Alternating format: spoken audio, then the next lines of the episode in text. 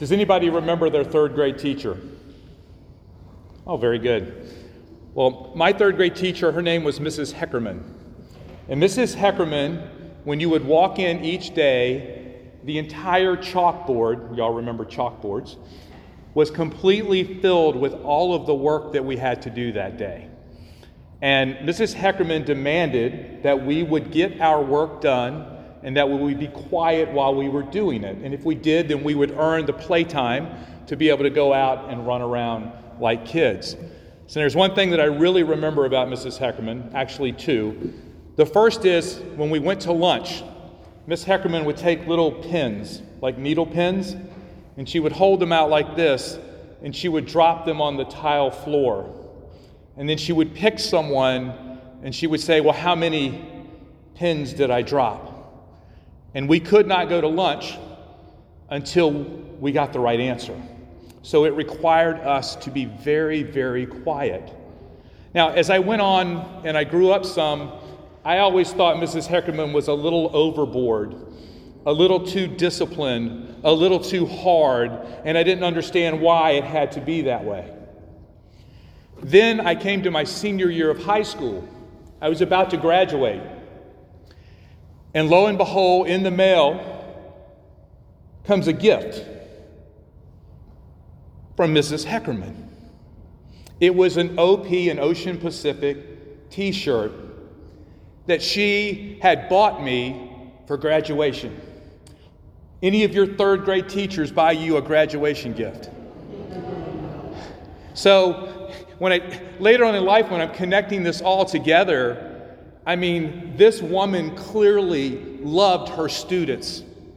If she would remember the fact that she would send them a nice shirt for their high school graduation. And so while she was hard and while she was disciplined, she wanted the very best for us. And she proved that she loved us by that gift that she gave me when I graduated from high school. And the beautiful thing about it is, I know that it came from Jesus because here I am, I'm 57 years old, and 50 years later, I still remember Mrs. Heckerman. And I remember her because of the Jesus Christ that was in Mrs. Heckerman and the discipline that she gave me at such a young age.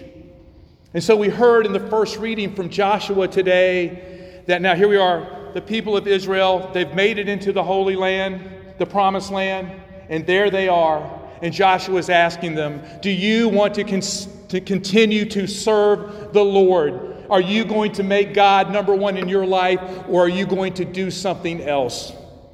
And we all know the story that they, at some point, continue to go and do something else. They didn't choose God but they choose pagan idols and other things other than God. And then we hear in the Gospel of John, the end of the bread of life discourse, the followers of Jesus are going, wait a minute. This teaching is too hard. You want me to do what? You want me to eat your body and drink your blood? I cannot do that. And they walk away from Jesus. I couldn't imagine walking away from Jesus. But it's very easy for us when the teaching is hard for us to say, I can't do that. That teaching, that church doctrine, I don't agree with. I don't agree with natural family planning. I think contraception's okay. I believe that abortion in some cases is all right.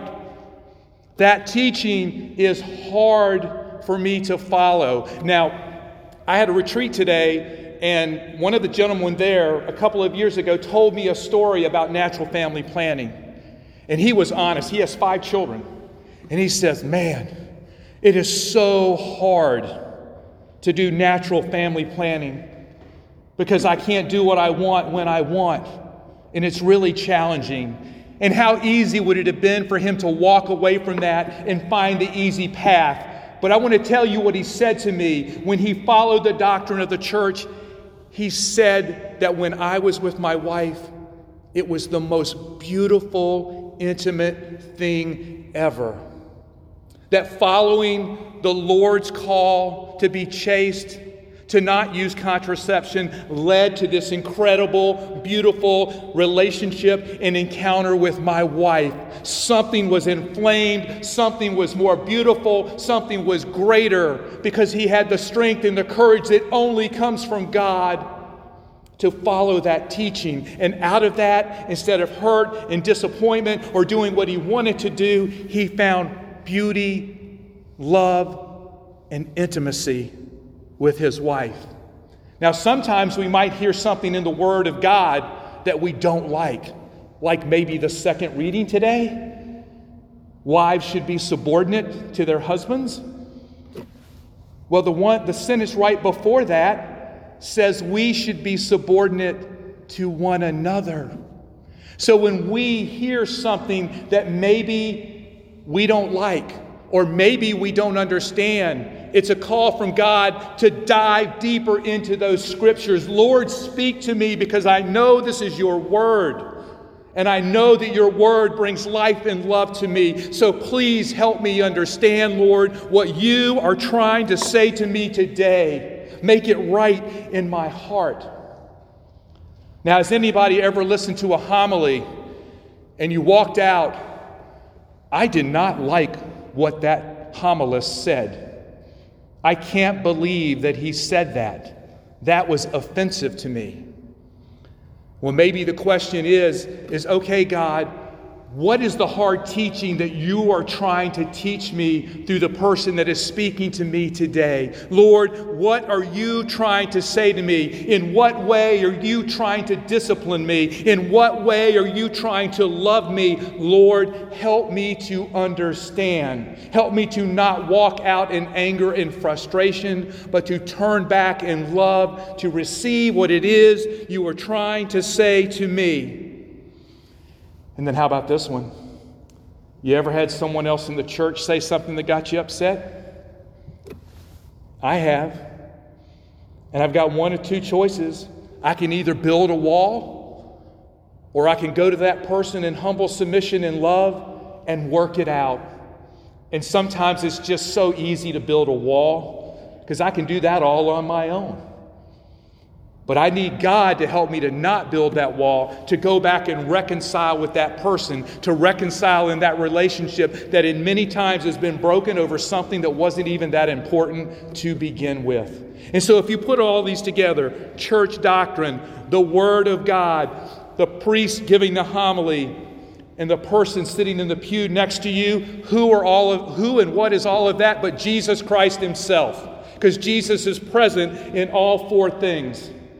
And so, when these things happen, we must have our hearts open to know that He is trying to speak to us, even if we don't understand, even if we don't like it. The Lord is trying to speak to us.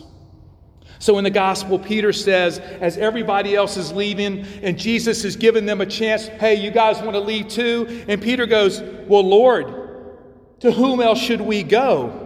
You have the words of everlasting life. And where else should we go to find the words of everlasting life? Because I'm here to tell you, it is not out there in the world. It is not anywhere out there to be found in the world, but it can be found right here in the Eucharist, in the body, blood, soul, and divinity of our Lord and Savior, Jesus Christ. So you might ask yourself, if I have these encounters with Jesus in these ways that I've listed, how can I make it right? And here's my simple answer for you. If you want to be reconciled with the truth, then you must be in relationship with the truth. And the truth, the way, and the life is Jesus Christ Himself. And just like I told you that story about that man who had five kids, every time there is a challenge, you see, God's not good at accepting no. He doesn't want to hear no.